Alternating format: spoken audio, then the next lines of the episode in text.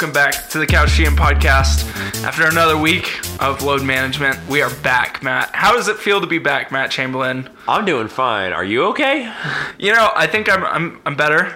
Um, You've had time to recover from that Dame dagger. yeah, that I, I, I, you know, I am still hurt. There's a lot of healing going on right now in my household. Um, I was watching that game and like when I realized he was going to settle for that, I was like, okay, I feel pretty good about like going to overtime. And then as soon as the ball left his hand, I was like, crap, this season's over.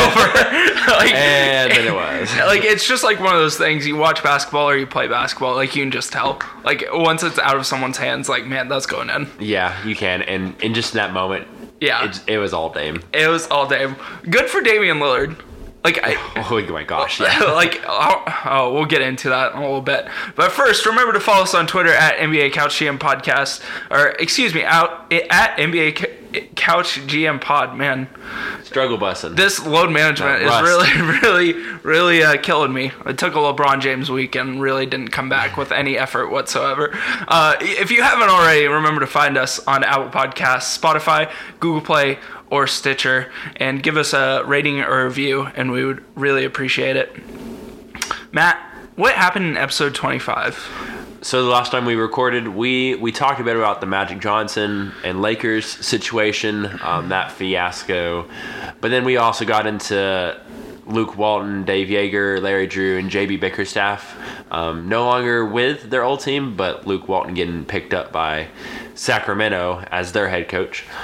We also, um, as our main topic, talked about the East and West um, first round. Those those series were just beginnings. We're only a, a game or, or two in. Last time we recorded, we now know how those finished up. Pretty much we expected um, for the most part, but still some some really good games. My game slash series of the week to watch was Philly Brooklyn. I, I talked about game three. I had predicted Philly would beat Brooklyn in game three, 109 106. They did beat them, but the score was 131 to 115. After after that game one debacle, Philly just got red hot. I mean, we kind of reversed our game of the week picks, like how the Yeah, scores, the scores. ended up being, being because Ryan in his game series of the week, he he talked about Houston and Utah. He had picked Houston 125 to Utah's 103. Turned out the Rockets won 104 101. So yeah, just flip them, and, and we were pretty much spot on. Um, but that one still ended pretty much how we thought. Rockets ended up just taking the Jazz town. Yeah, that was a uh, not a good series, as No. some would say. Uh, not a good look for the Jazz either. Kind of got a eight and two over the last two years against the Rockets in the playoffs here, and gotta gotta figure out a way to Score. Come back, get some help for Donovan Mitchell for the love of God, and it doesn't doesn't mean Kyle Korver at the age of thirty five coming off the bench. Really nice interview, Kyle Korver, but th- that's not unfortunately what's going to make the news and, and really make the headlines that you want. You want it to be a Utah advances to the second round. Right. No. Yeah, that that definitely didn't happen. They had a nice game though in Utah. They got They the won. win. Win. Yeah, won. Um, in NBA news this week, there's been a lot of stuff going on. Uh, Doc Rivers got an extension as the head coach of the Clippers. Like after watching that Clipper series, how could you not? I mean, took him to six. Took him to six and got like two wins in Oracle. Yeah. That's Like- hard. That's tough. And like game five, it wasn't like a comeback win like in game two. It was literally they just like Pat Beverley just punching the Warriors, uh, and Lou Williams just unguardable. He was. At, in moments, like, he was he was so good. And Doc Rivers deserves this extension. Yes, absolutely. Especially like you almost thought last year he was gonna get fired, uh, like just with some of the like how the, the Clippers were panning out. Uh, but like they just relieved him of that what president of basketball operations, and look at where they're at now, a couple seasons after that. Working out great. Uh, the, um, pivoting on to more serious news, Kings and NBA launch investigation into the lawsuit filed against Luke Walton, uh, a Los Angeles uh, Reporter, who was yeah reporting on like whenever Luke Walton was still with Golden State. state uh, filed a uh, like a se- sexual harassment lawsuit uh, against Luke Walton. I think the uh, Kings, uh, Warriors, and Lakers have issued statements saying they're opening investigations as Yeah. well. So um, just kind of a not a good another good not situation coming up uh, with the NBA and personnel around the NBA. So Yeah. Well, it's like the Kings. You had this nice, stable thing going where you got like 39 wins. You had Dave Joerger. Yeah, you had some disagreements maybe, but like you kind of had this like good thing going, and then you blew it up for Luke Walton, and then like days This- later, yeah. this happens. And I mean, uh, who who's to say what they actually knew? But kind of had to have like it just doesn't. This stuff doesn't just pop up in the court one day. Like you gotta get an idea that that's, this is gonna be leaning that that direction, right? You would have, I mean, you would have thought, but on some level, um, I, I saw that the the woman involved in this said like she never went to the police at the time. Yeah. Just because of her job and and what it entailed and all. And her and Luke Walton were friends. Like that's why like they were up in the hotel together. It's like they were friends talking about like a book she had wrote and where like he had penned like the foreword to it. Like they were friends and just seems like a drunken ordeal. And Yeah. obviously, Luke Walton denies this. She says she was scared, never went to the cops, and so that's why this is a civil lawsuit, not a criminal um, issue. So we'll see how it plays out. Obviously, hope everyone's okay in this, but on some level, like this is just like the mayhem that the Lakers.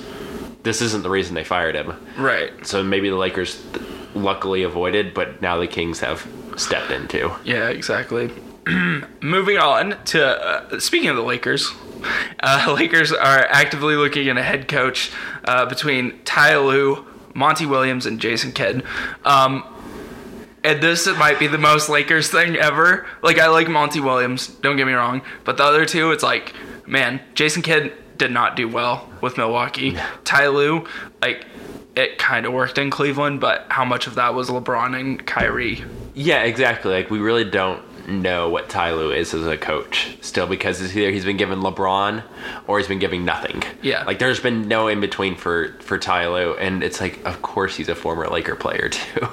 Like- like why do we keep doing this? Uh, man, I don't know. The Lakers are probably.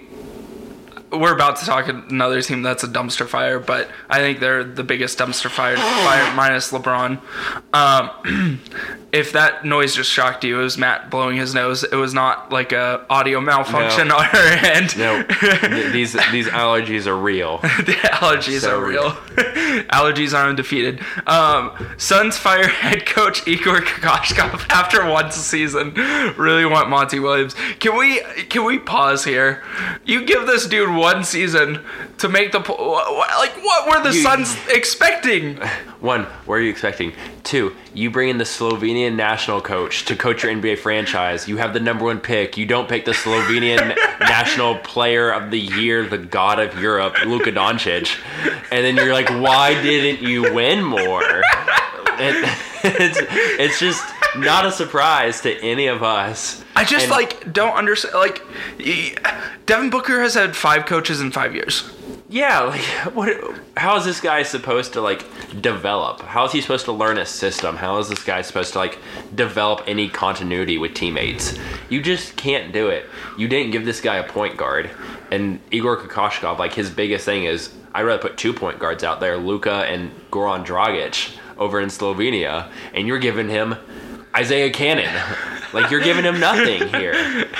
I I am just I don't know. I don't know what to do with the Suns. Like what what were you expecting? They fired their GM early in the in the uh, season. Yeah. And then they had James Jones as the interim, and they've made him now. They took it off the interim tag, and so it's kind of like pick your guy. But on some level, it's like you were there last year. Like you were a part of the hiring process. Like you were just the step below Ryan McDonough. Like it's not like you weren't involved with picking the head coach. But it's like you said, they really want Monty Williams. Is it the Lakers news of they really want Monty Williams got out, and so the Suns are like, well, I kind of want Williams. Let's just fire our guy, not knowing if we'll be able to get him. Because I- what if you don't get him? Yeah, then well, what? Well, that's the argument with like any coaching position. Like you fire your coach, um, okay, who are you getting who's better or equivalent? Exactly. It's like it's not like these dudes are just out there and it's just like take your pick. I mean, unless you want to go get a Mark Jackson out of the booth, but like that's literally like where those types of guys are. Like, is Jeff Van Gundy coming out of retirement for the Suns job? No. I don't think so. No. So it's like, what are your options here? Go get another assistant coach who is not going to be as qualified as Igor Kokoshkov was. No, I mean, how many assistant coaches have experience being a head coach anywhere, let alone coaching a national team that's succeeded? Yeah. like, where are you going to get that from? Uh, maybe they'll just pick someone off the Spurs bench and say, "Come coach for us." Sure, you. You're probably good. I mean, like when this news broke, I just rolled my eyes and I was like, "That's typical Sun stuff." It is. Um, So, uh, in other news, back to basketball, actual basketball. Enes Kanter suffers uh, separated shoulder in Game Five, questionable for round two. This is kind of big. They would be going to Meyer, Meyers Leonard in the starting role, or maybe just scrapping the center position altogether and finding some big dude. I, I, like I don't know what you do. I mean, they have the second year player, Zach Collins, but yeah, I don't feel good about any of it because they're already down to their second big man because Yusuf Nurkic is out. I think Enes will will play. Like he's been shooting some in practice, and it's his left shoulder, not his right shoulder. But at the same time, you you take a few hits, and all of a sudden that shoulder starts feeling a whole lot worse. Jokic is a big boy. He's a large man, Jokic is a big boy, and him hitting that shoulder a couple times is not gonna feel good. and I don't know. Maybe you say, "Oh, he doesn't play defense anyways." If he can shoot, let's just call it good. Yeah. But at the same time, I think it's actually a pretty big deal. So Portland should be getting him all the rest they can, and and yeah, maybe they try and take Denver small in the second round in, in moments more than they normally would. But that's a it's a real problem, like you mentioned. Portland has has a struggle with Terry Stotts. We were complimenting him. Now he's got to figure something out for this. Yeah, exactly. Uh, last piece of news here: Blake Griffin has knee surgery after Detroit gets eliminated in the first round. Man, props to Blake Griffin this season. Dude, absolutely like played his heart out to get Detroit to the playoffs. He was and then- really trying, and even there at the end when they were struggling, it's because he was out. yeah, like there's nothing they could do without him. Like he was very clear. Like Detroit is Blake Griffin, yeah. and that's it. After him, there, there's not a lot that you feel great about. Even Andre Drummond. Even Andre Drummond. Man, watching that Pistons series against Milwaukee, it's like, oh boy, Dwane Qu- Dwane Casey, you didn't really make a lot of adjustments to fix anything, but you didn't have any very many options in the first place. So I- Exactly. Well, I- Blake Griffin's one not playing. Like there's only so much you can Right. do, and even with him playing, like they had moments where like they were competitive with Blake Griffin on the floor, but they they don't have the guys. he was so them. good from three three this year. Like he is Yeah. so good. We, like, we talked about him as our thought of the week a couple times and stuff. He he really elevated himself. Like Dwane Casey, I don't know if it's Dwane Casey, the combination, just Blake taking that step. He was so much better than I think most people expected him to be to take that leap this late in his career. really a point forward and like one of those dudes who's like we've talked about justifying that supermax contract now they just got to get other people around him which is tough with that supermax contract, Contract, exactly. uh, all right let's move on to the nba thought of the week matt what do you what did you see this week that you want to talk about So we've we've hinted at them, um, but of the eight eliminated playoff teams, I am in all caps concerned Ooh. about Utah. Even though they only have just a touch under seventy million dollars committed for next year, and it's kind of like what we talked about, and we'll talk about it um, a bit more when we get to um, the round one recap. But man, there was nothing on this team outside of Donovan Mitchell in terms of playmaking or creation, or just like, can someone else just please help? Yeah. Like Rudy Gobert obviously is a, a terrific player in his own right in a very specific way, but Houston just negated him, like just made him basically ineffective or what he was doing like it wasn't valuable anymore. Let's put it that way. And if donovan mitchell couldn't just create and go for 30 plus utah didn't have a chance. Like they just really didn't. They have a bunch of guys that you like having on your team the jae crowders and royce o'neales of the world joe ingles but none of those guys were really able to put a string of offensive possessions together to help this team. That's ultimately what cost them the series. Um, yeah, the defense could have been better, but man, it's really hard to get up and, and have like that tenacity on defense and, and have that consistent motor whenever you're just feeling like crap because you can't buy a bucket. Yeah. So, yeah, Kyle Korver is a shooter. He spaces the floor, but Kyle Korver's your fifth starter or your second guy off the bench. He's not your second offensive option. That's Right. not him. He's never really even been that in his prime. So even though they have, you know, 40, 45 million dollars in space for next year, that's assuming they don't bring back Derrick Favors because his deal is non-guaranteed. I don't know what you do. Like, who's coming to Utah? Who who's coming into a situation where it's a defensive first coach? Who's coming to a situation where you might have to be behind a 22 year old and say like, no, this is this guy's team, and he just hasn't built that status yet. But Utah is placing him as the number one guy. It's it concerns me just because I'm not sure if they can actually improve. I hope they see the room for improvement, but I'm not sure they can actually improve in the ways that they want to improve. Utah's great at getting the Royce O'Neales and really making them shine in the NBA for what Yeah. they are. Yeah. But Player development. it- yeah, but it's what about the elite guys? Because now you're again picking in that 16, 18 ish range. That's a tough spot to pick to find the type of players I'm talking about. You can find the the role players, the developmental guys in where they will be picking this year in the draft, but that's not who you're looking for. That's not what this team needs, unless you're packaging it. But Utah's not a trade destination. Right. Otherwise, they would have done that for Mike Conley, Right. but they didn't get that done. Yeah, that's the thing. Like, yeah, I don't know what you do.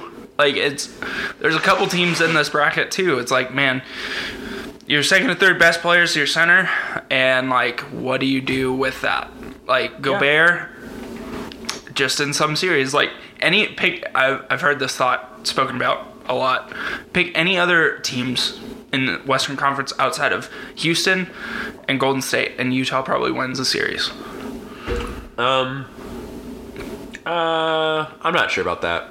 I don't know. Well, one, the way Portland's been playing all year, especially late, I would have still picked Portland. Yeah. Oklahoma City, I mean, they looked bad against Portland, but they they're right there.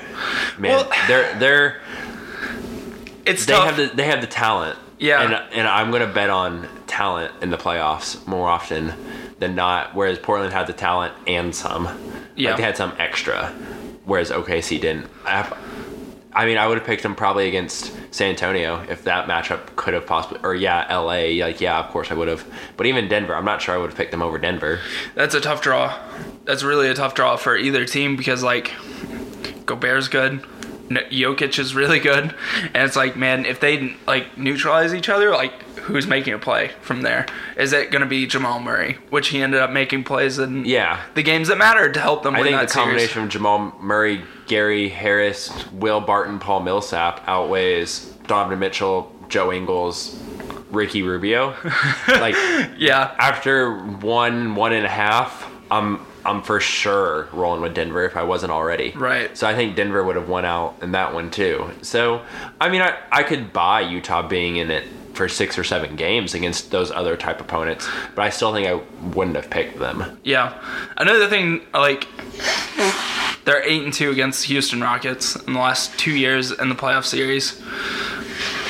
Like, do you continue to run it back? Like, what do you like? What are your options here? Like, I feel like favors you can't bring back because like that's just another center Not at- four that not you at just seventeen million dollars because that's what he is. So like with Derrick Favors, it's sixteen million nine hundred thousand dollars, and his weird thing is like he has until July sixth to guarantee it. The team Yeah. does. So like they can go into free agency.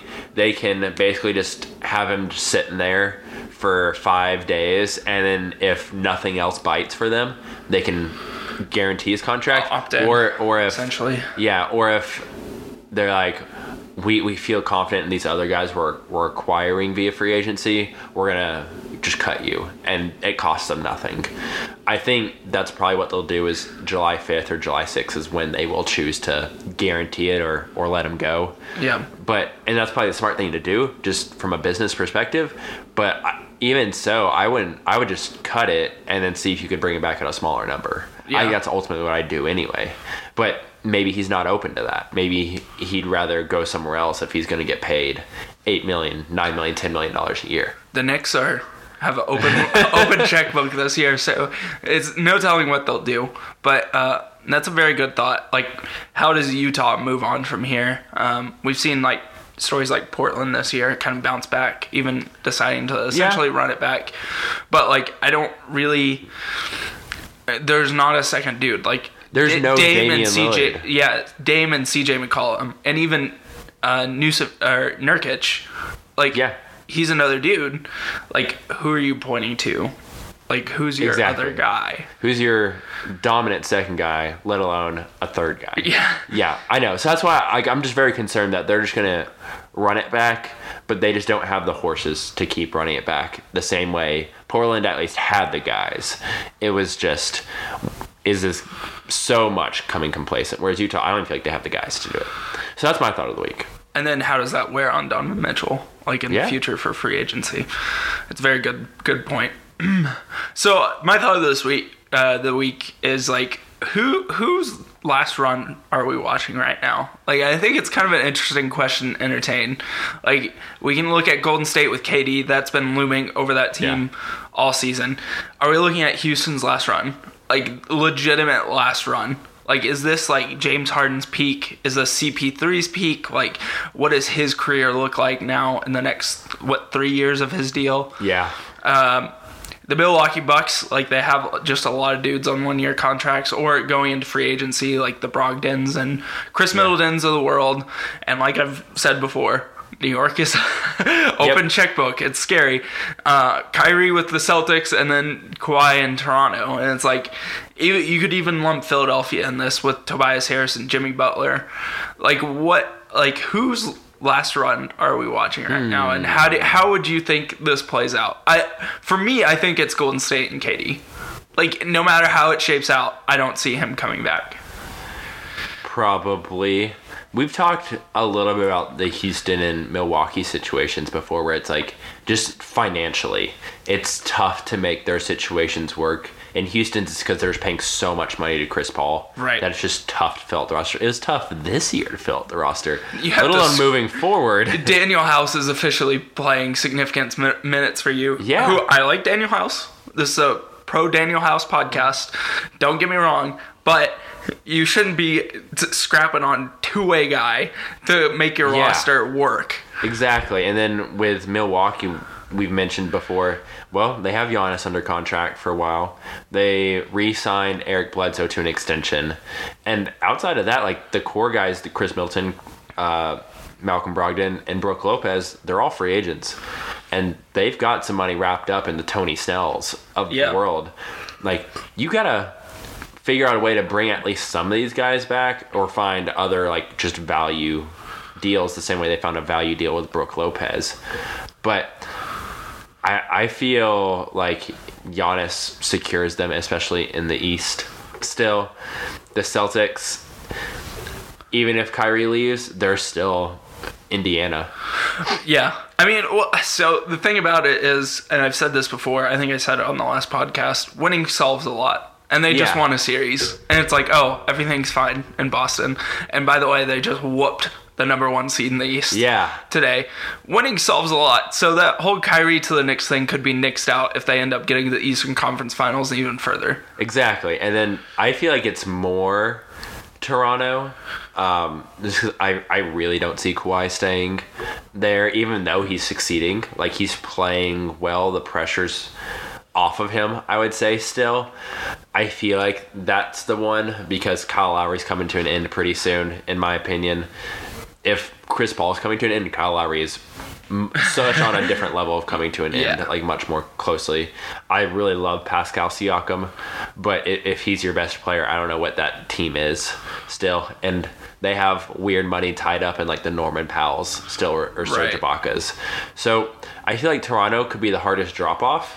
Um, but I, I kind of think I agree with your Golden State Kevin Durant one. They'll still be fine. Yeah. But you're right. This is probably the end of this Warriors, what we've understood them to be the last couple years. and like just the weird like drama things that have gone on with them like this year is just like so weird. And like Clay not playing well has kind of underscored this whole like just weird thing uh, with this team. And like Clay's a free agent this summer, Draymond's a free agent next summer. Yeah. So this Warriors run could be coming to a close very, very soon. And with that being said, Kevin Durant could e- just easily resign. Clay could get a max from them, and we They're just willing to pay the tax and just say screw it. Win win. 60 games. yeah, And and maybe that's what happens. But that's that tax bill just year after year is going to start getting real heavy. And I don't know if Kevin Durant wants to stay there. I mean, no one no one knows. But right. I don't know. Complacency is sometimes like it's nice to have the consistency, but when it turns into complacency, then it's something completely different. Right. Yeah. It's just the interesting perspective to watch. And even like with Philadelphia, I don't know. I mean, they've reportedly said they're going to bring back Butler and Tobias Harris, but they get bounced and it doesn't look good against Toronto. Can you justify that to your owners? Might be tough. Might be tough. So who knows? This is a it's a fun playoffs. The second round is probably my favorite round this year. There's a lot of storylines in it. There's a lot of storylines, a a lot of good matchups. But before we get to the second round, Matt, let's talk about the first round. So recapping it, um, some series more interesting than we thought they would be. Some not so interesting also. Um, like this Gold State LAC one, that was a series that I didn't think would be a series. I thought it'd be just like a walk in the park. I. I I don't remember. Did we talk about game two in the last podcast? I don't think so. I went to sleep. I was like about. I was Oh, contemplating tu- tuning in to game two. I was like, no, I'm I'm going to sleep. And I wake up 31 points. 31 points.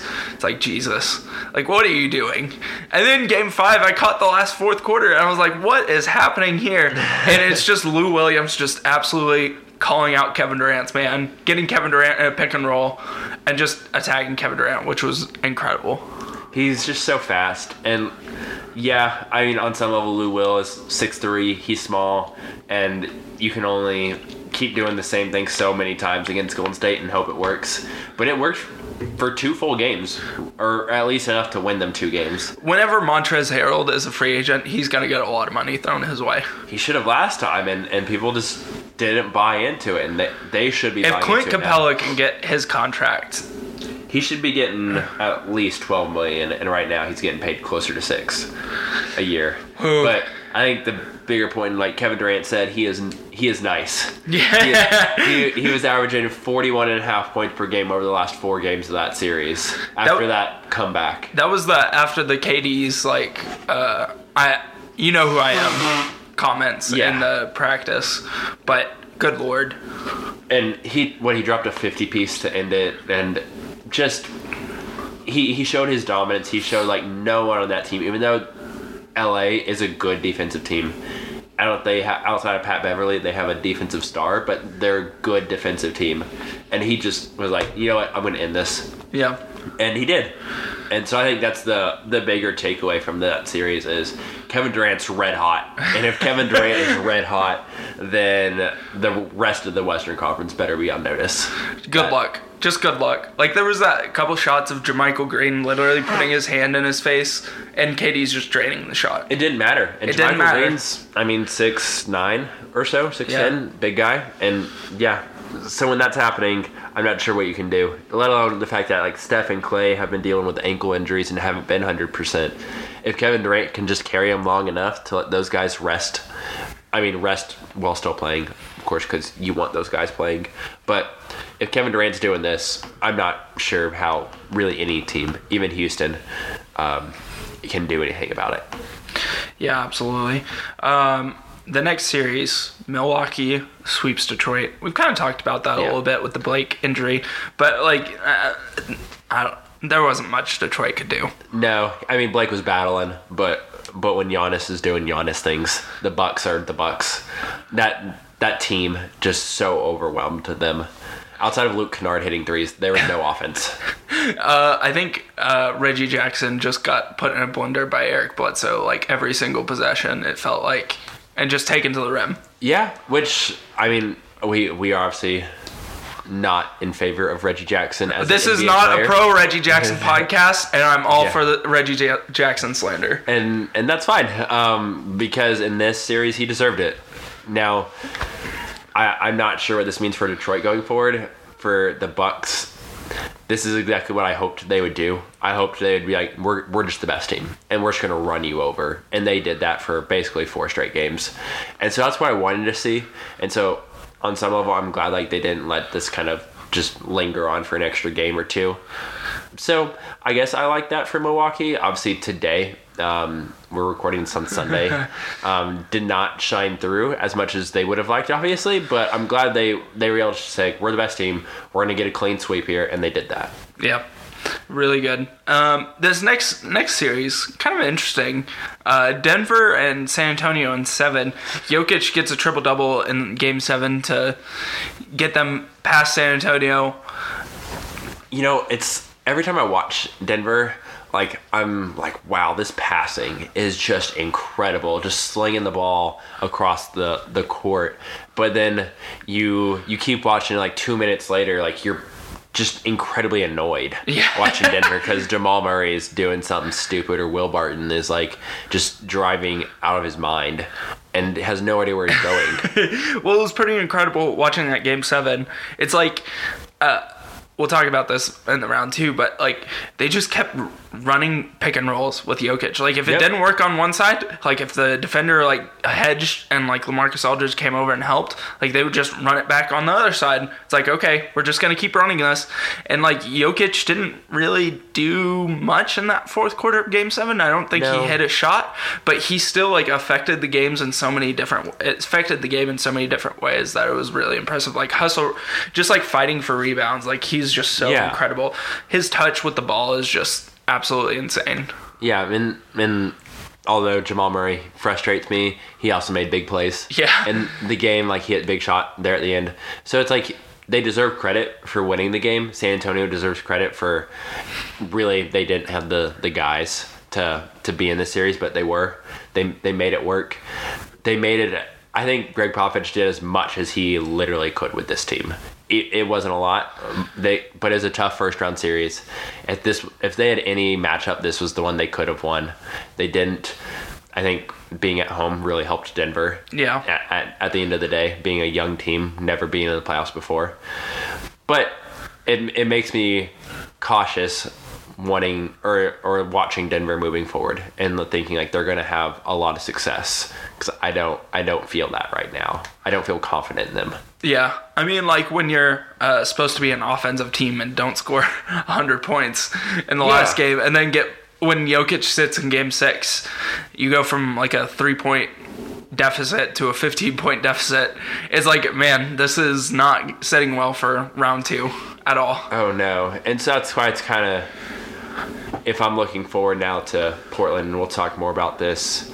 Man, I don't know what you're doing on the perimeter. Yeah. because your perimeter defense is kind of a mess. Because Patty Mills was was doing things, Derrick White was doing things. Pa- uh, yeah, Derrick White had 36 points in that series. What is Damian Lillard and CJ McCollum going to do Exactly. So that's where I'm more concerned with with Denver, and because they had to play seven games, are they going to be tired? Are they going to have the legs? Are they going to have just time to make the adjustments for a, a completely different team? I'm not sure. I don't think so, but that it made for at least a decently interesting first round series. Yeah, for sure. Um, Toronto turns it up against Orlando and gets the series win after dropping game one in Toronto. What an awful game to lose. I can't you believe that? It, it's just ingrained in my mind, but it seems like after it happened, Kawhi and Pascal Siakam, who I think it was a little bit Kawhi's fault that that even happened, and it's like he took it upon himself. He's like, "My bad," Yeah. and and he just went off for the rest of the series, and so did Pascal. Like they were averaging um, a combined 51 points per game over those last four. It was like 29 for Kawhi and 22 for Siakam. It, it just it wasn't fair Yeah. after that, and it shouldn't have been. That's what a two-seven matchup's supposed to be. It's Right. supposed to be the two seed just runs away with it. Yeah, the seven might steal a game, and they did. But other than that, it's supposed to be all Toronto. It ended up being that, and it looked like Kawhi stepped it up and went for 45 in their first game of their next series. Oh, man. Which it just there was nothing to be done by Orlando, which is expected. Uh, yeah, that and like Toronto flexing its defensive muscle and just Yeah. saying we're you're not scoring like hundred points in any of the rest of the games. It felt like, and man, what a series from like them defensively, uh, which was really really impressive. I did like what I saw of Aaron Gordon though. I'll give Aaron Gordon credit. I didn't think he was really worth the contract he got. I was like, I thought it was a real little too rich for my blood.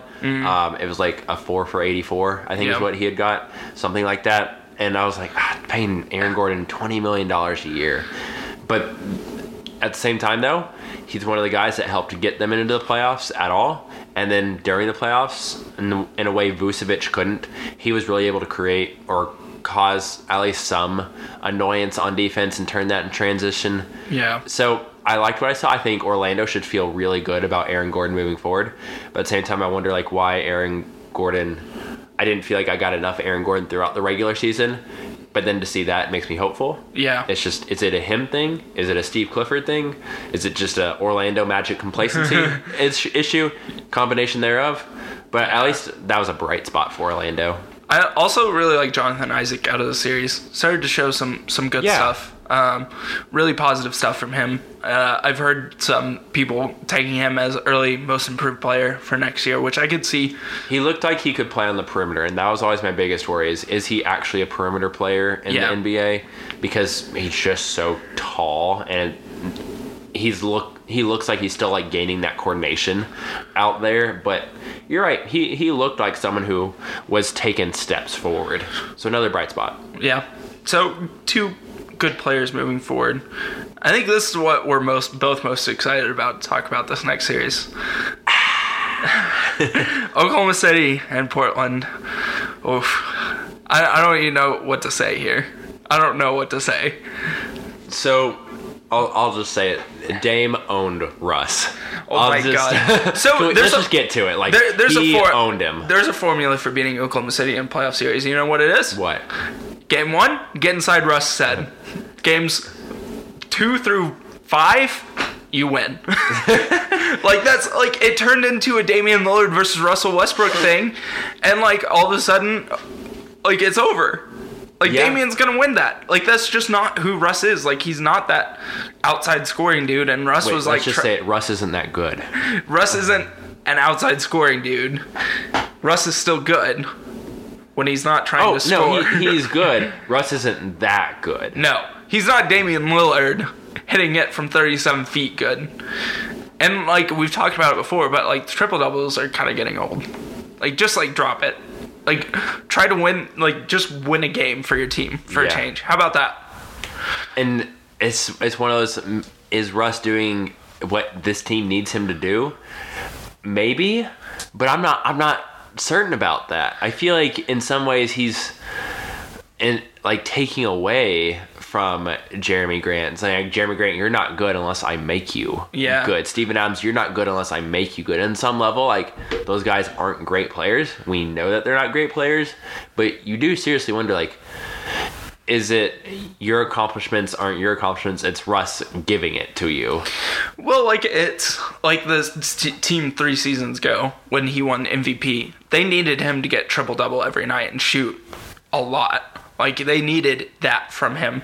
This team's a little different. Like it has a little bit more talent to it. Like it, with PG, with um, Jerami Grant, with like Steven Adams, and it's like, man, even the adjustments like mid series for Oklahoma City just wasn't good. They like weren't good. Like like Adams wasn't like crazy. Like he was crazy ineffective against Kanter, who like isn't supposed to be able to play in playoffs games. you can can play Kanter Can play Kanter, I guess, and like Damian, Damian just was so good. Like they tried to trap him so many times, uh, like uh, the Pelicans did last season, and he was just creative enough to fight over that this year. And I, I just don't know. Like I don't know what OKC does. Like you were talking about Utah in your thought of the week. What does OKC do from here? at least you have russell westbrook and paul george but at the same time as compared to like Donovan Mitchell and Rudy Gobert, which I would prefer to have Russ and PG. But at the same time, like you're right, like with the rest of the team, like what else are you going to do except really getting some trades and hoping you get like some decent value out of them? Because, I mean, you're going to be picking around 20, 21 this year. So, again, that's kind of like that's a good role player potentially, unless it's a developmental prospect, which seems like to be what OKC drafts is hmm. developmental guys. You mean guys who end up sitting on the bench and don't play ever again? I mean- Tho- those types of dudes. kind of. but like Terrence Ferguson eventually is kind of working out, but even so, like wildly inconsistent still. Yeah. And he was what their third best offensive player in the series. At times, yeah. so that's that's really my concern is that Oklahoma City like there was no one else to lean on, but it seems like Russ is like I don't want to lean on anyone else. I'm Yeah. just doing this myself and there there's all the trolling and, and trash that went with this like OKC won a game and instantly they start just like going at Russ and his celebrations and it's like you understand like you're still down in this. Damian, like, yeah, going at Damian, yep. like what are you doing like you have no place here Yeah, I mean, it's a high risk, high reward thing, right? Like, if they came back and won the series, they would have looked like, I don't know, just like NBA people, but like NBA people trolling each other. But, like, uh, man, Damian Lillard, give him the wave goodbye at the end after hitting that. That's 30 cold. That, I mean, that's, that's uh, iconic. I don't know how. I mean, like, he's done this twice now. This is second time doing this business. He sent the Rockets off once in a Yeah. walk off and then did it to Oklahoma City. well it's like I feel like every time someone insults Damian Lillard it's just like he acquires this superpower of like oh yeah well watch this Step to this. And so whether it's the trolling by Oklahoma City or just like the history that's been like with this um, series, like not the playoffs, but like just this team by team matchup, I feel like this was the perfect series for Damian Lillard. Like this is exactly what he wanted to happen in round one. He wanted this type of a game or this type of a series. He shot 48% from three in this series. 48%. on some level, like that's just Dame being incredible, but on some level, like that's on Oklahoma City too.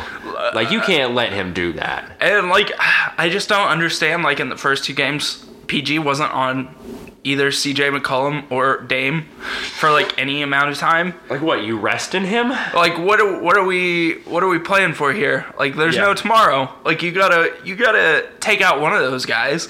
And eventually they made that adjustment and put him on CJ for most of the time, but then they would switch. And it's like, Yeah. man, you're not really taking advantage of one of the best defensive players in the league. I don't know. I don't know. It, it's just like not a good look for Oklahoma City. Good for Portland and Damian Lillard and CJ McCollum for like figuring it out this year. But It- has Dame cemented himself as a better point guard, period, than Russell Westbrook? Like if you had to rank point guards, oof, is he in the conversation to be ahead of Russ? yes, For sure. Okay. yeah, So yeah, it, it, I'm obviously not asking you to rank them right now because Right. that's that's a really tough job to do. But like, it, it really does make you think. Like, is Dame as just being who he is, what his game is, like how the NBA is changing? Is his game better moving forward? Well, the thing is, like Dame's probably stepping into his prime. Russ is out of his prime at this point, starting to fall out of his prime at least.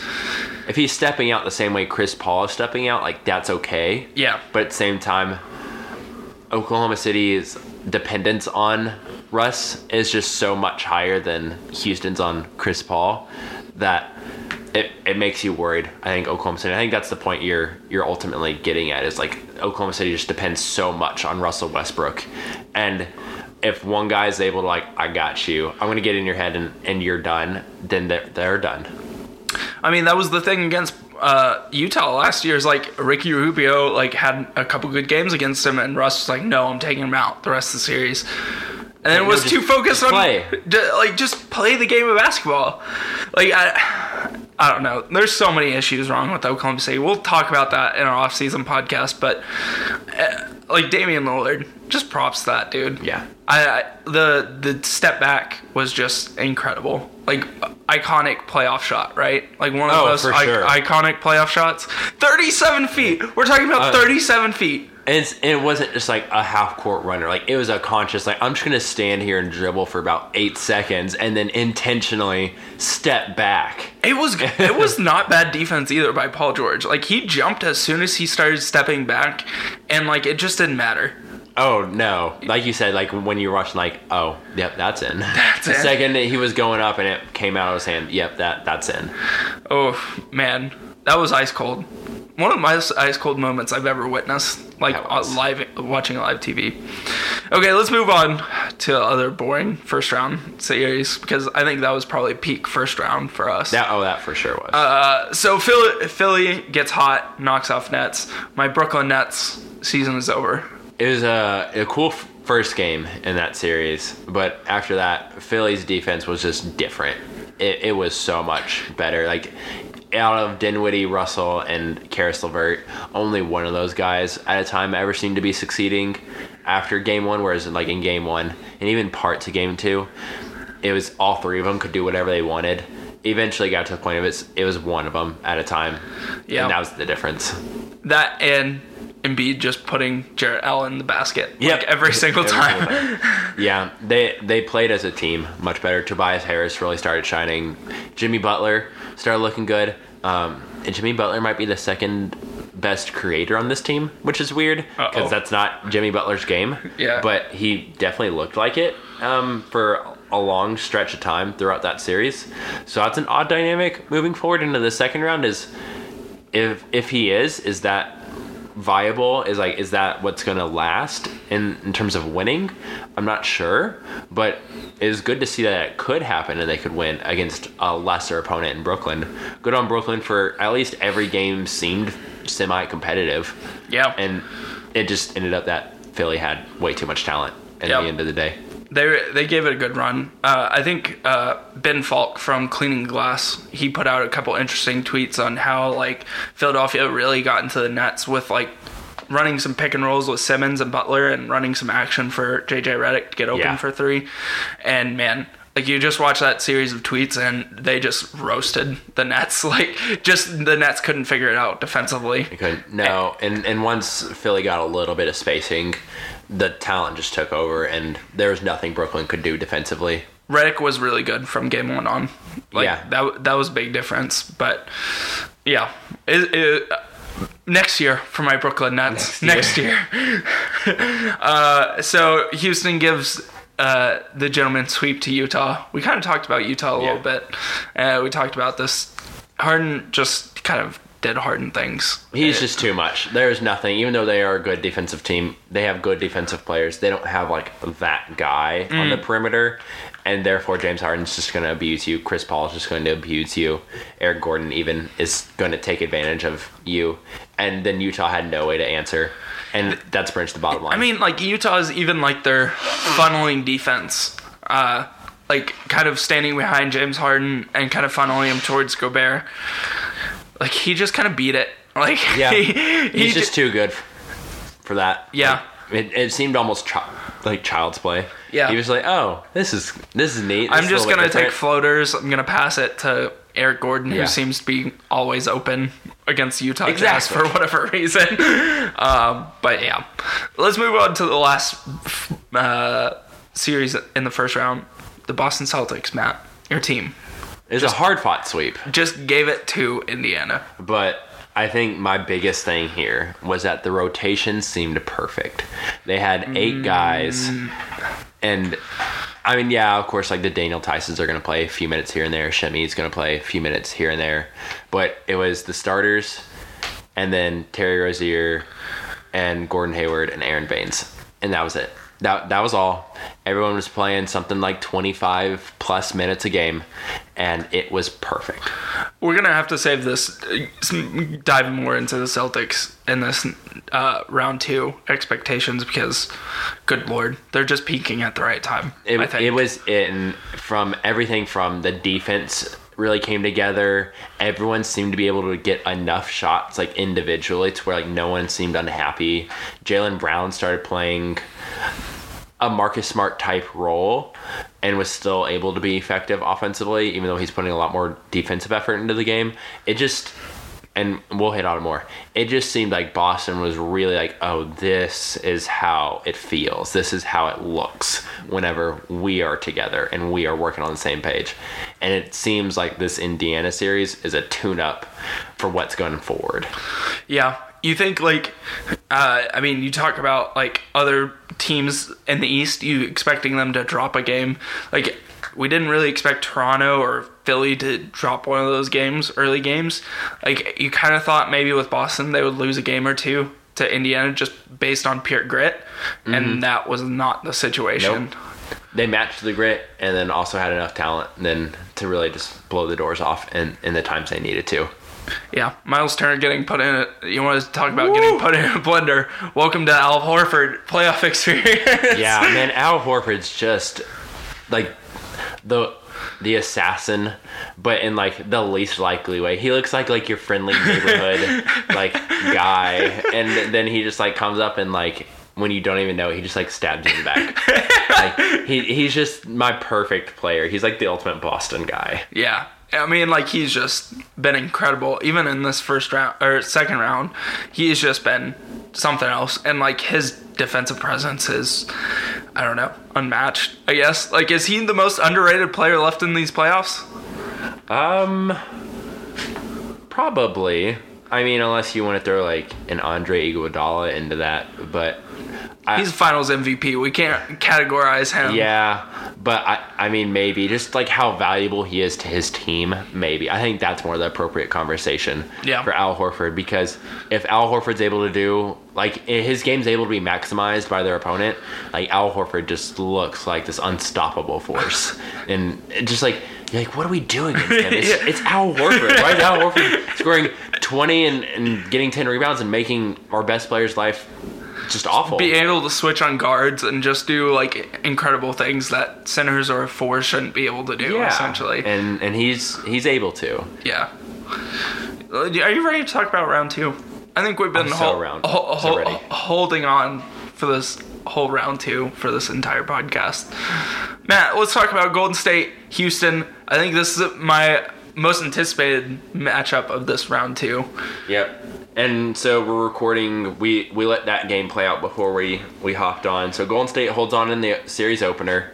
Um, some questionable calls, no calls there. No, okay, Um, okay, hold on. Let, let's take a break. Let- We're, we're taking a commercial break here. If you flail your legs out, you don't get the benefit of the doubt. I'm sorry, I'm sorry. That's not, you don't get to leap forward into the defender and expect to get a call. James Harden in the last 24 seconds of an NBA playoff game. So it's been speculated, rumored that like Golden State sent like clips of James Harden essentially jumping out, like jumping forward in his shot, or like kicking his legs out to the refs and being like, if he does this, this is not a foul.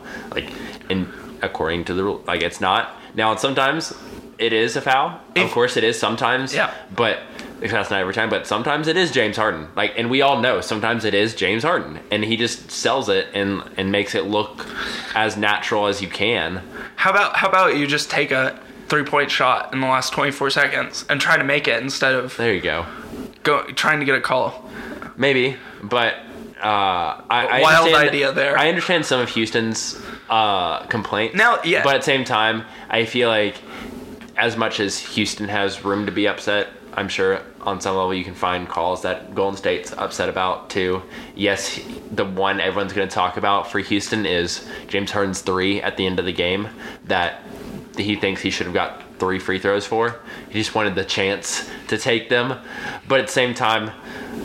I feel like the desperation is really showing in that moment because then it's like we can't beat Golden State unless I'm getting this call, dude. Yeah. Please give me this call. It's it's close. Give me the call. And it's like he knows like that's the only way they're beating Golden State, I think.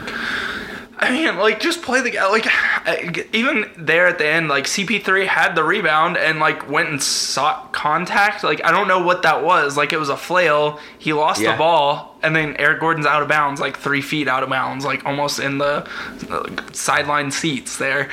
Yeah. I just, like, just play the game. Like I, I'm kind of like I've been on the longest time. Like James Harden, fine. Like that's your that's your thing. Hunt calls. Like that's how you win games. Sure, but like I'm over it. You're not getting that call in Oracle. You're, not just get- not. You're not gonna get that call in the playoffs 50 percent of the time. Quit leaning on it. Like Yeah. just play the game. Like drive to the hole. Try to get an in one. Yeah. Just shoot the ball normally. Don't flail your legs out, and you'd be able to maybe hit a shot. Like you're talented enough to do that. I feel like they Houston could also be doing a better job of like between game one and then also moving forward, like just set enough screens to where you can get a switch with either Steph or the center, whoever the center is, whether that's Bogut or Kevon Looney, whomever's out there at center. Really, I mean, I'll, I know Draymond at center is different, but just do it until you get that guy on you, and then go to work. Like just do that, and and all of a sudden, like it's just gonna seem so much more open to where you don't have to do that. But yeah, if you're playing against Klay and Draymond and Andre Iguodala every single possession, then yeah, it it feels like you have to do that type of stuff because those guys are great defenders. Yep. They just are, and, and I think that's such an underrated part of Golden State is like they have perimeter defense that not a lot of teams have. Like truly, between at the very least, Klay and Draymond, and then Iguodala is just such an experienced guy. The same way Al Horford maybe is a great defensive player, so is Iguodala now. I mean, even Kevin Durant had some really good defensive plays. Like there towards the end of uh, the first half, like he would jump. Like they were trying to hunt Steph, and like he would jump off Danuel House, like which is the Oh, right yeah. move to like come out and double team Harden. And it's like as long as Kevin Durant knows where he should be putting his defensive aggression and like picking his spots, man, yeah, he's just a terror. And that's why I feel like that's the bigger problem is like Houston's just like we don't have our whole game is based around this perimeter offense and Golden State just has enough guys to really like make that difficult. Now, saying that like Houston came back. Houston made game 1 like interesting. yeah, But at the same time, like, I don't feel like you can do that for a whole game. Or even if you did it for three quarters, that might mean Golden State's still right there with you. And if you're asking me who do I want at the end of the game, Kevin Durant, Steph Curry, Klay Thompson versus Chris Paul, James Harden, I'm picking Golden State. yeah, Like I just am. I'm trusting Kevin Durant. Like he he is nice. he is nice. Like he he dropped another big game. 35 points. So it's like if he's putting up an easy 35 on you, and I feel like they could have really even put it more on him. They let Houston come back. I, I don't feel like I'm. I, I don't feel good as Houston moving forward in the series. Yeah, my note here is I'm selling like all of Houston stock after game one. Like just because of the calling, trying to get call antics, and like that just doesn't last in seven games. Like it just doesn't equate to winning seven games. Yeah. Like just play the game, and you might have a chance against the Warriors. Like James Harden is very talented. Just like hit your shots. Like take shots normally, and you probably hit your shots most of the time. At least statistics say that you hit your shots Yeah. most of the time. I think so. And see, I, I don't feel like I'm selling Houston when I when I make this prediction of Warriors in five. I think it's more of an endorsement of the Warriors. Like I'm buying Yeah. them more than I'm selling Houston when I say that. One, it's because of Kevin Durant. Like this dude just looks unguardable. There's no one on Houston that can do anything. I don't care about PJ Tucker.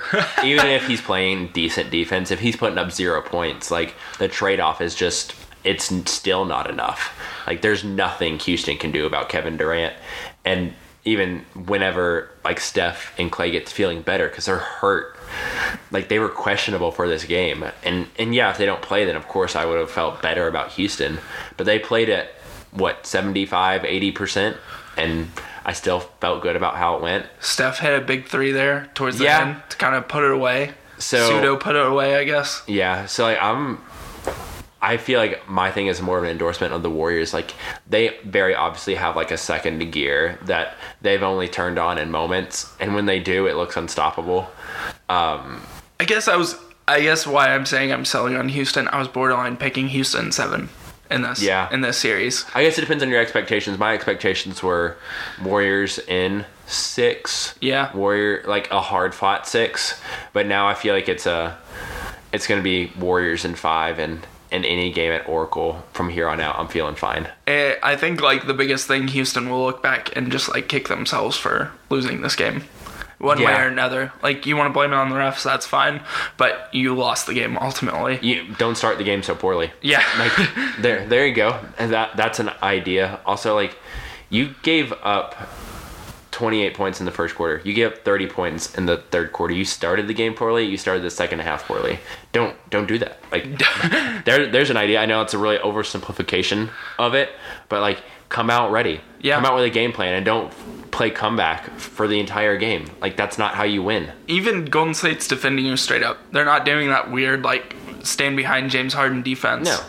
Because And they so have like guys good enough. that that's what you want as Houston. Like you want to be able to get those step backs if you're James James Harden, and they're giving that to you. So I don't know. It's going to be a very interesting series moving forward. I think the second most anticipated series in this podcast is going to be the Milwaukee Bucks taking on Boston Celtics.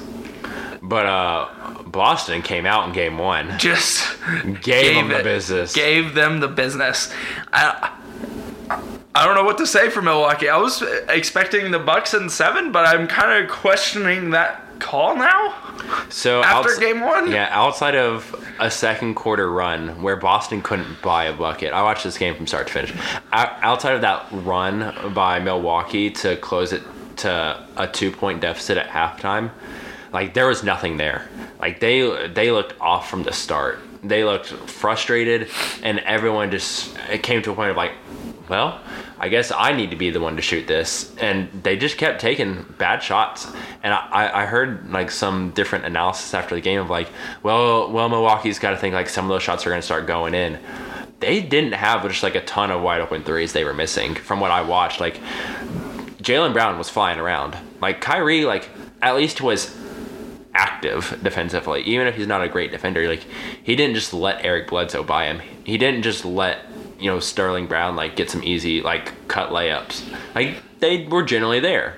And Al Horford, like I've just bragged on, like he made Giannis's life just a living hell. 22 what 22 points on 21 shots or something like that for Giannis. he was so inefficient and for a while like so he was 7 for 21 shooting for 22 points yeah he was like 3 for 14 at one point like it got better there at the end. And that's Giannis hit three threes. Oh, like that he hit three threes and he still only put up 22 points. Like let that really sink in. Like he had seven field goals that he hit. I don't i, I obviously think Giannis like will play better Right. moving forward. But on some level like al horford played near perfect defense this entire game or or whomever even marcus morris played pretty decent defense Aron Baynes played incredible defense for whenever he came in for his nine minutes that he was in the game and he rolled his ankle um so as a Celtics fan, I'm really hoping that he's fine. But he came in and gave him a, a good, strong 10 minutes so Al Horford could kind of get a rest. Marcus Morris could kind of get a rest for a little bit, and they could move on. I really think Boston has like a good formula to succeed in this series. I, there's a little bit of homerism with this, but at the same time, I like what I saw in the first round. I saw this rotation coming together well. I saw it continue into this series, even though they've had a rest. And Kyrie and Big Al are just problems. I know Eric Bledsoe's a good perimeter defender. I know Chris Middleton's a good perimeter defender. But there are some shots that Kyrie takes and hits you just can't defend. I mean, it's kind of like the whole Damian thing we were talking about. Is like you're gonna have good defense. It just doesn't matter. Sometimes it's just not a bad shot. not for him. Yeah. Anyway. Um, Like and- you, you're getting like Uncle Drew out there, and I just don't know like what you can do to stop. Like you have to send two people at him at some Yeah. point. Like if he gets in the post and starts doing his thing, like do you send two? And then like who's open? Yeah, because at this point, Jaylen Brown is playing well. Like he just straight up, he's playing well. He's not a superstar. I don't think he'll ever be a superstar. I don't know if he'll ever be a star, and that's something like if you're a number three overall pick, you would hope for. I don't think he's ever going to be that. I think he's going to be a fantastic role player in the NBA, whether it's for the Celtics or someone else moving forward. But he came in today. He played for 36 minutes on 14 shots. He had 19 points, had four rebounds, played good defense That's it. That's what I want. I want him just chasing Chris Middleton all game and just Yeah. making his life hard. And he did that. He was focused. Now you do wonder, like, are there times where he's like overthinking things and not really attentive, and Chris Middleton will get a few on him? Sure, it'll happen, and maybe that's enough to swing a, a game that they wouldn't otherwise get. But man, he's playing well. Jayson Tatum had a bad game, straight up. He had a bad game. So what are you gonna do whenever he has a good game? He had Marcus- a bad game, but was plus 16. Yeah, well, yeah, it's kind of who was who he was on the floor at that time. But like Mook, Mook. like he didn't play great. It's it's just that he wasn't taking a lot of shots. He was four for six, had nine points, had seven rebounds, played good defense. He just didn't have to do a lot, like on the offensive side, because everyone else is dominating.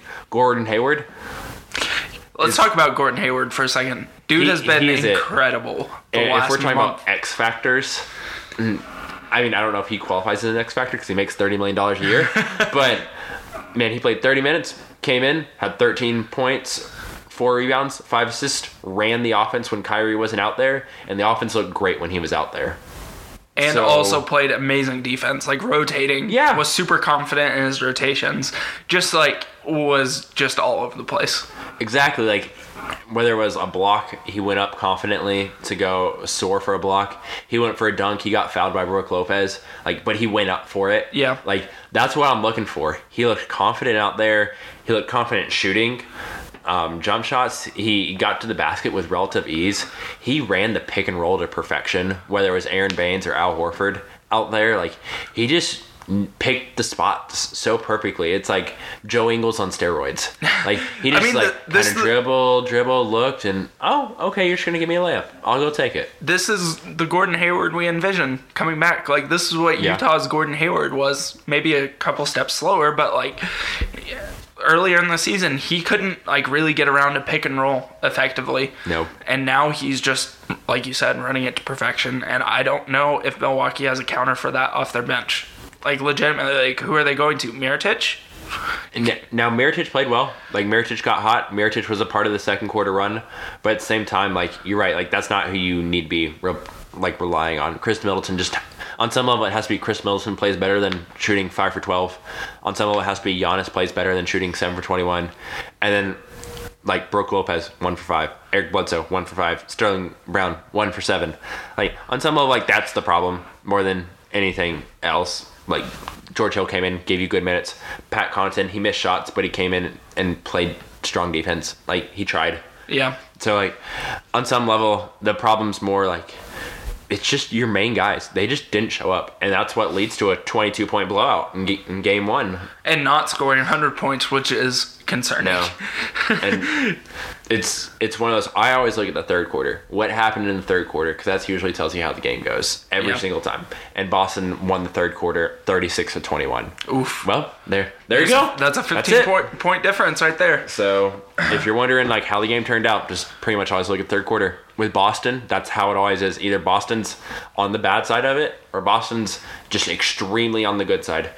That's part of the problem with the Celtics, is that it just depends on what day you get them. They could have had a great first half. They might come out flat in the third quarter, and then you just steamroll them for the rest of the game, unless Kyrie hits a game winner.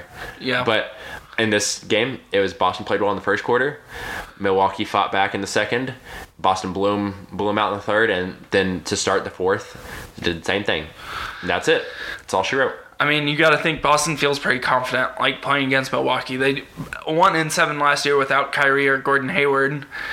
But like, man, you got to feel really There's, confident. there's a little bit of a mental one. game going on Yeah. right now. Yeah. And it's like Eric Bledsoe plays poorly, Terry Rose- Rozier plays well off the bench. Like just like the little things, like they're still there. Yeah. Like it is still in Milwaukee's mind. Like they say, like it's still in their head.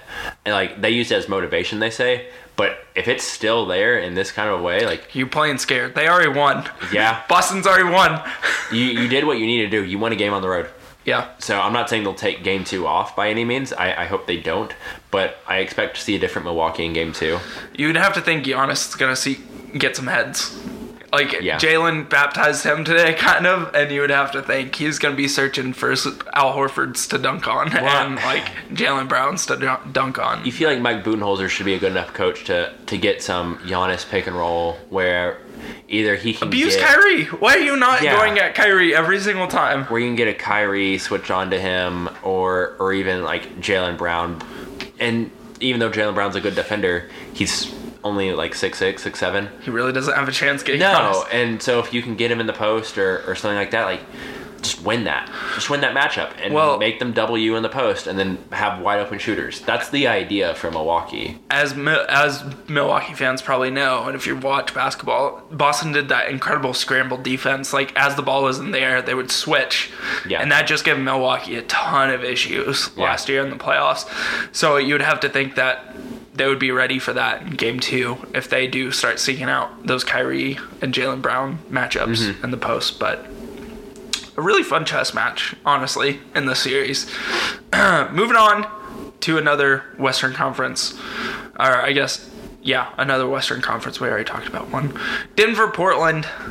It starts after our recording. Yeah, uh, it's tomorrow. Tomorrow, uh, Monday night, which is gonna be it's gonna be an interesting series because Jokic and Denver Nuggets, like we talked about earlier in the podcast, how confident are you in them winning this series? I'm not. I, I just think Portland's a better team. I think Portland's hot. And at the end of the day, if we say guards win games and uh, one team has Damian Lillard You- and one team doesn't, You- then there it is. You have the best guard in the series. You have the best player in the series, one. You you have the best, and he's also the best guard in the series. Yeah, at the end of the day, like on some level, every other position outside of Jokic versus um, Kanter, like it's either a wash or I'm taking Portland. Um, I feel like so. I don't. I just feel like the deficit of Jokic versus Kanter and then Dame versus Jamal Murray, it just favors Portland still. Yeah. I'm going to take that. I I am concerned about Kanter in the series. Like not even the injury, but just like getting in that pick and roll. Like it, is that is Jokic just gonna take him to town for thirty Maybe. minutes a game? But then again, you bring up that point is like. Man, he's probably gonna get be getting twos. He's not gonna be getting a lot of. He doesn't. Jokic doesn't take a lot of threes, and like Damian coming back on the other end, like shooting threes. I'll say Dame's gonna pick Jokic in the pick and roll. Yeah. On the flip side of that, you get Jokic in the pick and roll, and it doesn't look good. So like, I'll say Jokic makes good defenders look spotty. So yeah, yeah, maybe he he abuses Kanter in in a couple games or maybe even a few games, but that doesn't to me that doesn't mean Denver's gonna win the series. Like Yeah. that doesn't mean like they're gonna ultimately even win those individual games.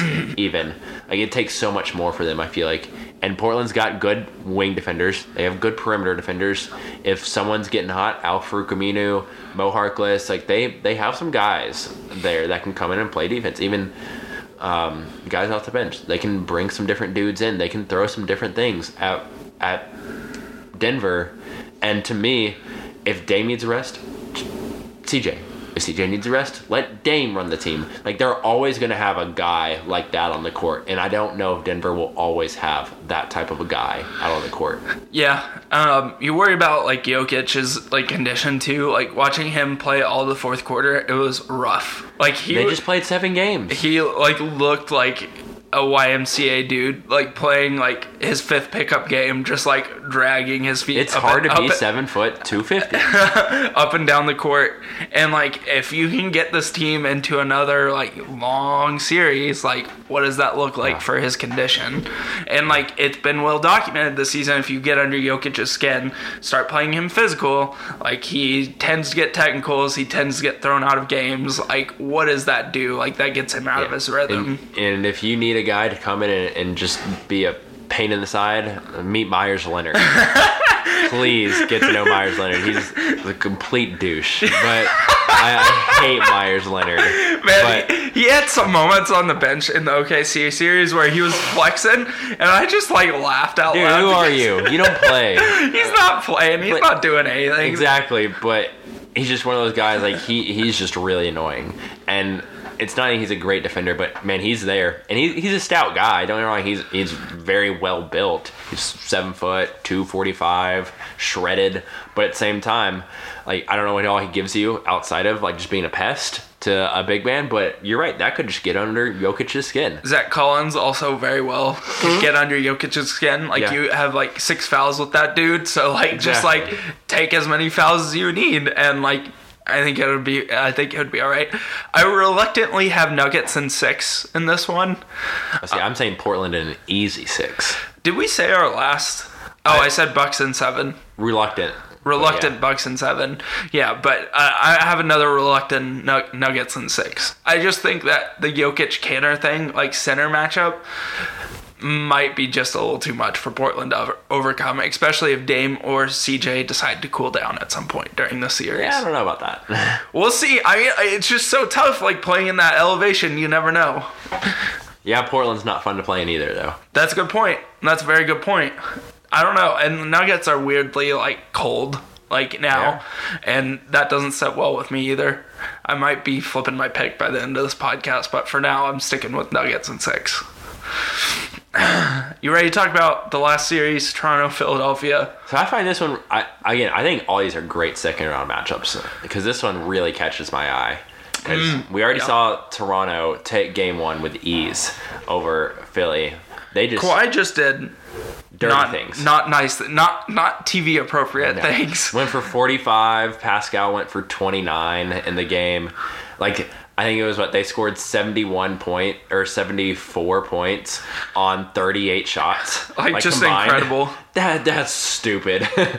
and I just I've seen Kawhi now hot for what five straight games. Red hot. Pascal's been, I mean, not quite as good, but on a on a different level. his mid range and like what Kawhi does defensively is just otherworldly. Like I don't know if there's another player that you can just like point to and say this dude can do everything everywhere on, sides. the, on the court. Yeah. There's very few dudes who can do it. Even Kevin Durant, who we were talking about earlier, it's like when he's locked in, he can do that. Kawhi is like that all the time. He just is, and and it seems like Philly, what their strengths are, Toronto is nearly perfectly able to take away. Yeah. Whether that's Gasol and Embiid, or whether that's Tobias Harris trying to overpower Pascal Siakam. Good luck. Question mark? yeah. Um, Jimmy Butler, even Kyle Lowry's a good defender. I may not be the biggest Kyle Lowry fan. Kyle Lowry's a good defender. Like, or if you need to put Kawhi on him for a little bit, that's fine. Yeah. It seems like Kawhi always has enough energy, like by the fourth quarter, to still score if they need him to still score. He just needs oil. That's all Yeah. he needs. and then Ben Simmons, like, I I have talked long about how I'm not a Ben Simmons guy. I think he's a wonderful player. I think he deserves a lot of money, and he will make a lot of money over the course of his NBA career. But he's not my guy. He's not the guy I'm betting on or relying on. Because even to close out the Brooklyn series, it wasn't Ben Simmons. It, it wasn't him scoring or really taking it to him or playing like the greatest defense. It was Tobias Harris and Jimmy Butler and Joel Embiid when he played. Yeah. That was it. And then it was Ben Simmons. Like he was a clear step behind those guys in the playoffs. And he still looks like it today. Yeah, I mean that's a concern. That's my note here is like, what can Simmons do in the half court to really like throw the series off to give like Toronto some pause, pause. Um, Yeah.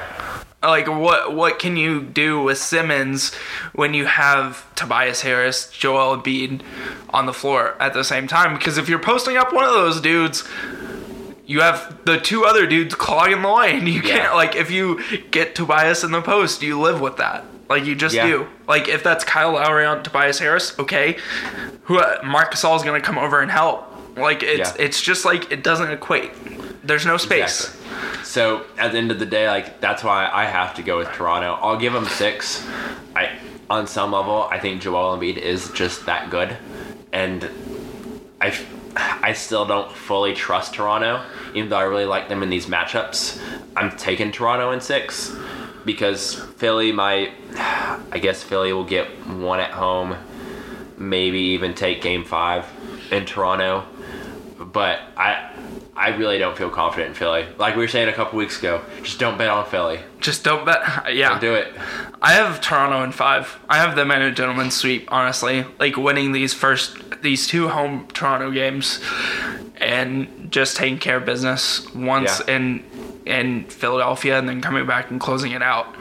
Those games might be close from here on out, but I just don't see an equation where Philadelphia wins this game, wins these se- games, and it ends up taking the series. I feel like the reason I want it to go six games though, in Toronto to knock them out in Philly, is just to hear the overwhelming amount of boos that'll rain down over Joel Embiid. Could you imagine Ben Simmons like going into Philadelphia and close out, or like in a potential closeout game and putting up like seven points? I could, oh, I could see it so hard, and just the the Philly fans just going full Philadelphia. Yeah. On him, the complete opposite of brotherly love will be raining down. They booed. Santa Claus. Do we need to talk about There- that again? There's nothing else.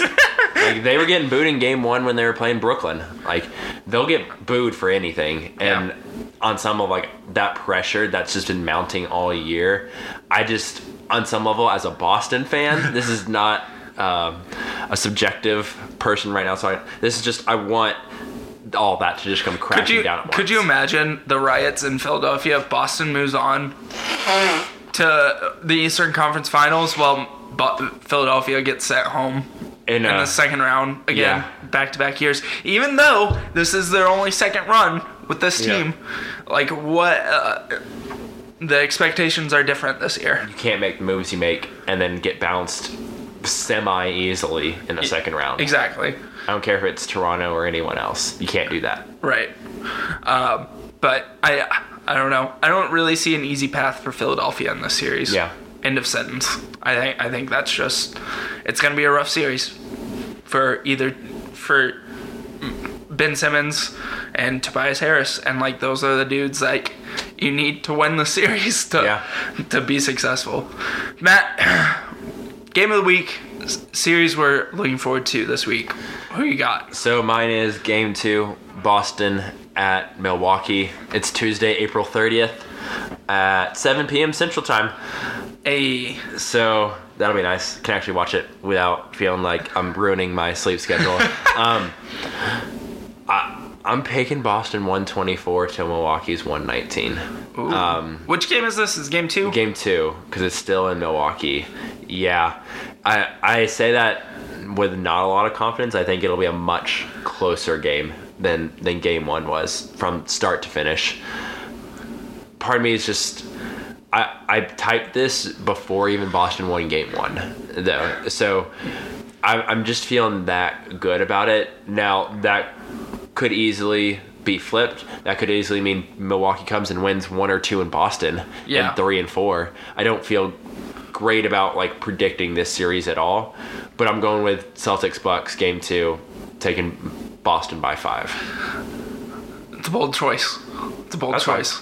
Uh, I think that's a that's a good series to look for. Fun fun game to watch. Uh, mine is game three. I'm jumping way ahead to a series that hasn't even started yet, Matt. I'm Love jumping it. ahead Love it. Uh, to game three of the Nuggets Trailblazers series.